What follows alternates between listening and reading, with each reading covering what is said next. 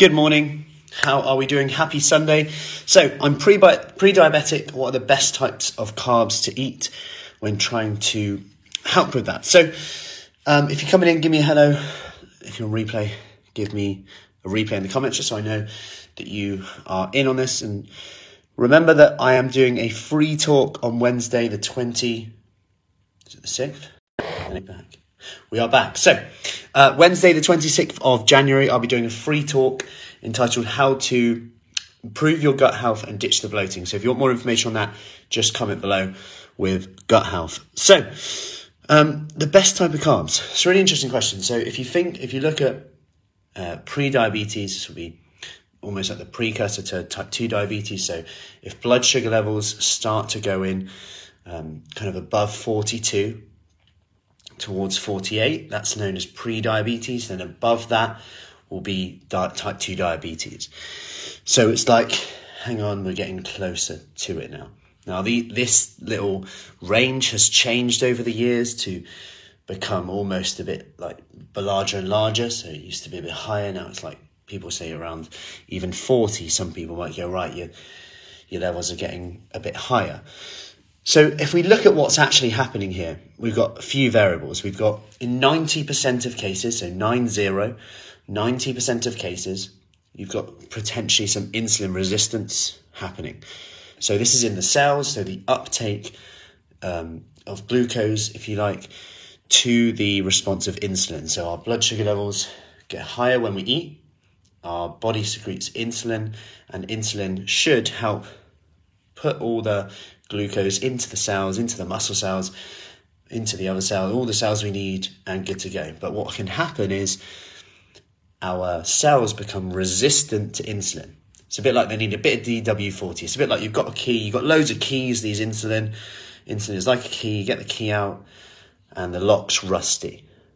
But your body will just keep making more, more keys, more keys, more keys, more keys, more keys, more keys but it's not opening because of the, the lock's rusty. So we need to we need to make sure that that is lubricant. Get some WD forty.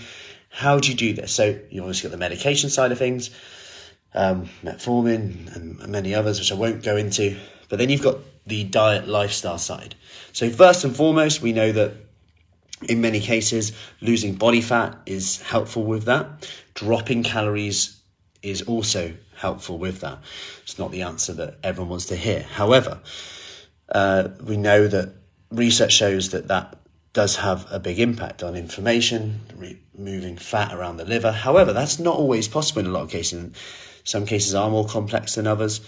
Um, and there are decisions you can make that can have quite quick, quite have a quick impact on your blood sugar level. So, take for example, firstly, um, a lower carb diet. It doesn't mean zero, just a lower, because traditionally we do eat a lot of carbohydrates. So a lower carb diet, maybe going from like 50% of your uh, daily allowance of calories, right? Not even if you're not tracking them, to 30% would have a big impact. Now, what this looks like in practical terms, so we've got the amount here. So maybe now that one meal a day someone gets all their carbohydrates from more vegetable based sources, whether that's um, greens, whether that's a bit more like carrot, parsnip, like a soups, um, lentils, beans, all of a sudden their carbohydrates are becoming more fibrous, more um, protein based, if in the case of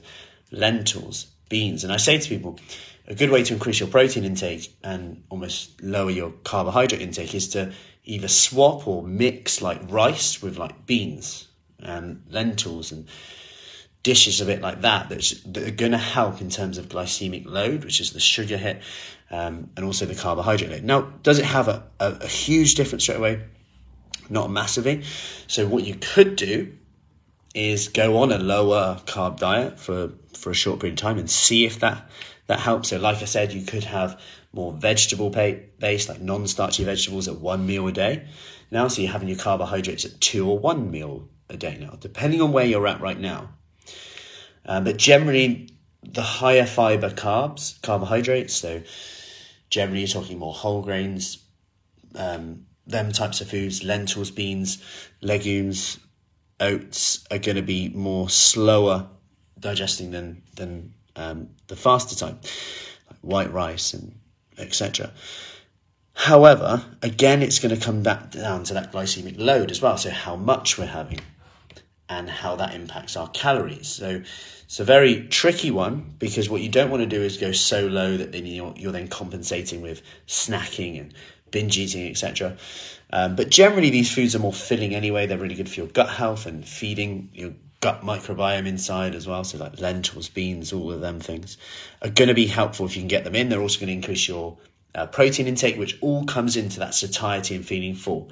Now, there is one caveat if you are if you do have IBS or you you're in that, and I'm going to be covering that in a bit more detail on Wednesday in my free talk at 8 p.m. Just comment below. I've got health. I'll make sure you're in the right place so you can see that.